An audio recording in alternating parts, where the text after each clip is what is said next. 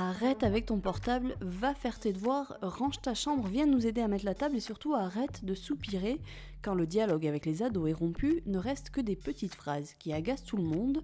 Alors nous avons demandé à Xavier Pomereau, psychiatre spécialiste des adolescents, de nous donner quelques clés pour apaiser parents et enfants en plein confinement. Il a droit, comme aux autres, d'avoir ses temps à lui. Ils prennent ça avec beaucoup de sérieux et, quand on les respecte à ce niveau-là, ça se passe toujours beaucoup mieux que, que si on est tout le temps sur leur dos. Bienvenue dans Laissez passer. Xavier Pomereau, bonjour. Euh, bonjour. Pour commencer, la première question qu'on pose à tout le monde, est-ce que vous pouvez me dire où est-ce que vous êtes confiné? Alors moi, je suis confiné à mon domicile, euh, à Bordeaux, et euh, je travaille par téléconsultation. J'ai découvert finalement à l'occasion de, de, ce confinement cette nouvelle modalité de, relation avec mes jeunes patients. C'est vrai qu'il y a un mois, j'étais assez, réfractaire à ce principe, euh, bêtement, parce que je croyais que c'était un petit peu comme les vieux Skype, avec des images qui se, figent, et puis des, voix qui sont plus en accord avec le mouvement des lèvres.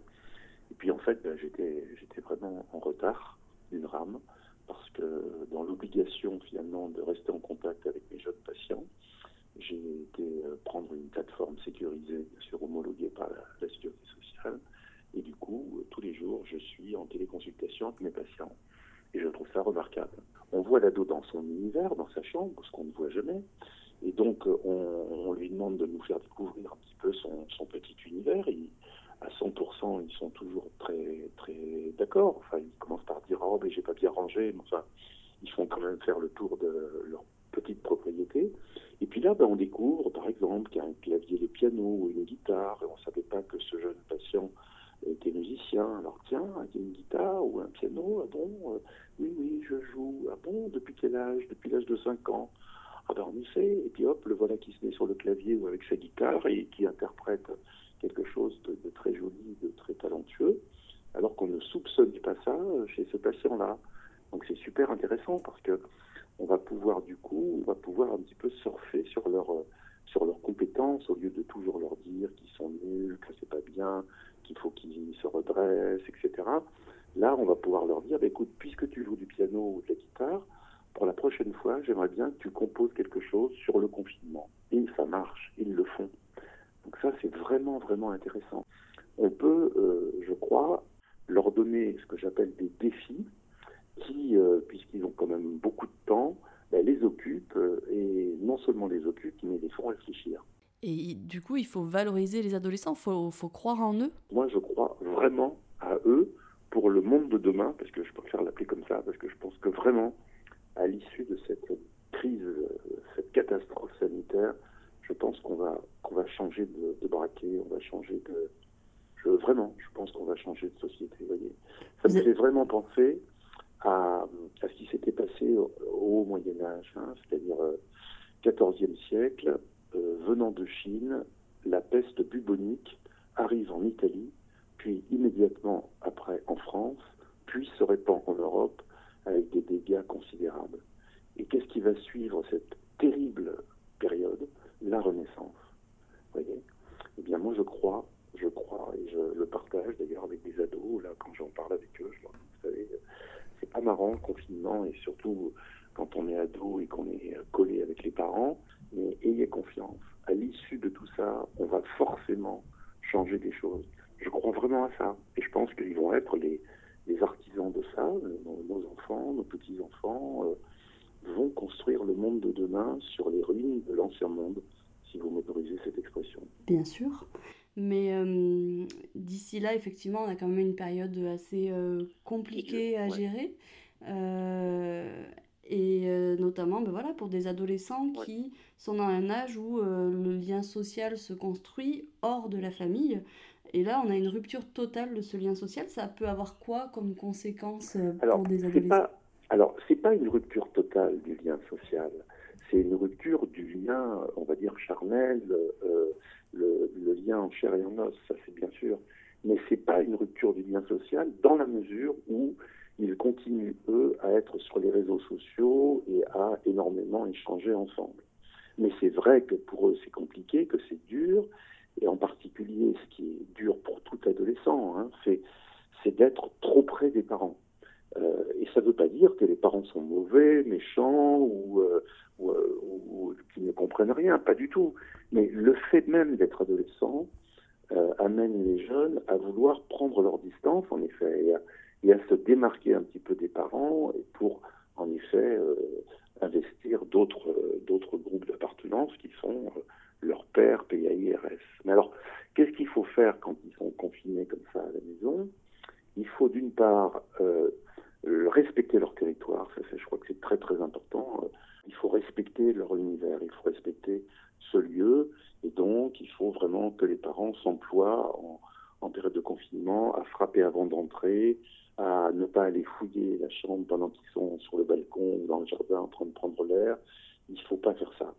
Et il faut respecter aussi des moments, des plages de temps où ils ne sont pas disponibles. Et il ne faut pas se dire, ah ben, on est les parents, après tout, il est à notre service, euh, on le convoque quand on veut, parce qu'on a besoin de lui parler, on a besoin d'échanger avec lui, on a besoin d'être avec lui.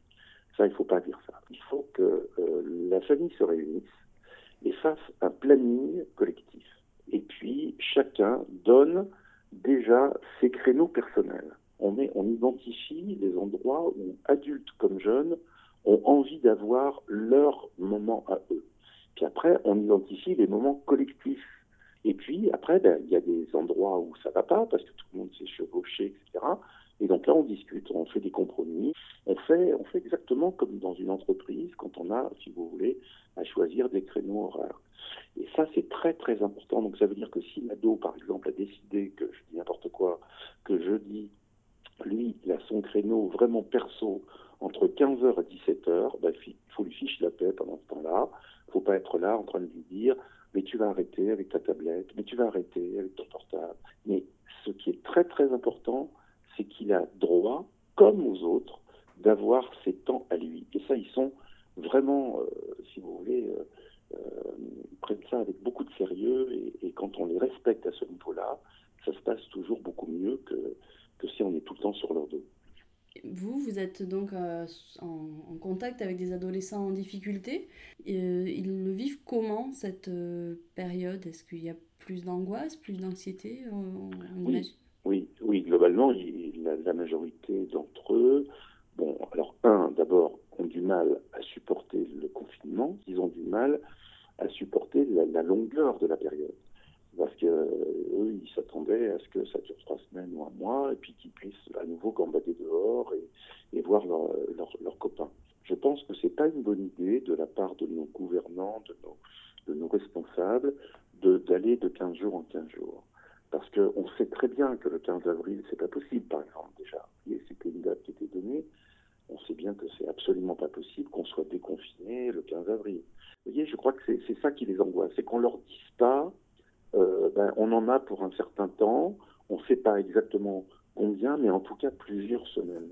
J'écoutais euh, à 13h le, président du conseil scientifique euh, qui disait ça, qui disait euh, faut, faut dire la vérité, faut dire que ça va durer plusieurs semaines et non pas plusieurs jours.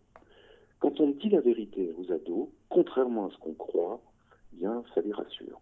Dernière question qu'on pose à, tous nos interlocuteurs, est-ce que vous auriez une musique ou un livre ou un film à nous conseiller pour traverser cette période?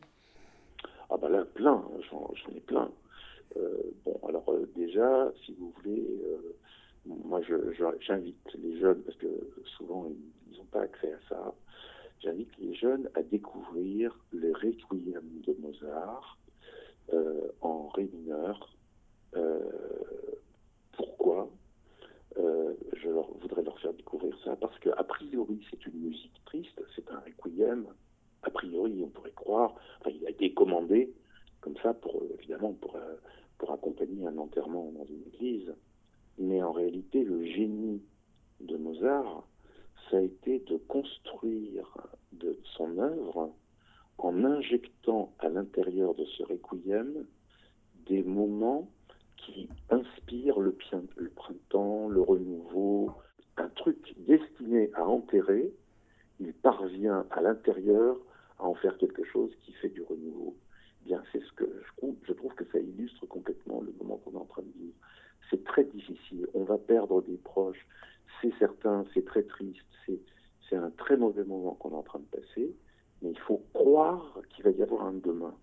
Et que ce demain, de, ce, de ce moment difficile, va, va, naître quelque chose de plus, de plus, de plus intéressant, de mieux.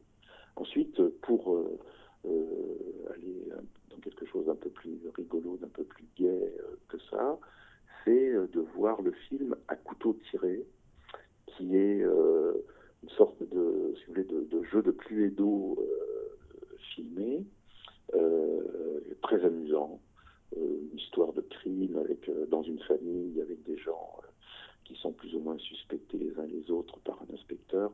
Mais c'est très marrant, c'est fin, c'est intelligent, ça détend, ça c'est une très bonne soirée en famille, euh, à couteau tiré. Puis, euh, qu'est-ce que je peux vous dire? Après, il y a d'autres musiques, il y a des tas de choses. Euh, vous savez, moi je joue de guitare, donc voilà. Imagine de John Lennon, voilà.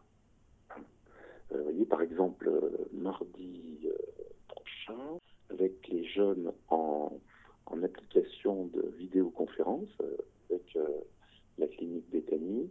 On va interpréter avec tous les jeunes musiciens ensemble une version euh, à nous de Imagine de John Lennon, parce que, parce que ça aussi c'est un morceau de musique qui est intemporel, universel et qui inspire et le respect et l'espoir. Merci beaucoup Xavier Pomereau. Merci à vous. Au revoir. Au revoir.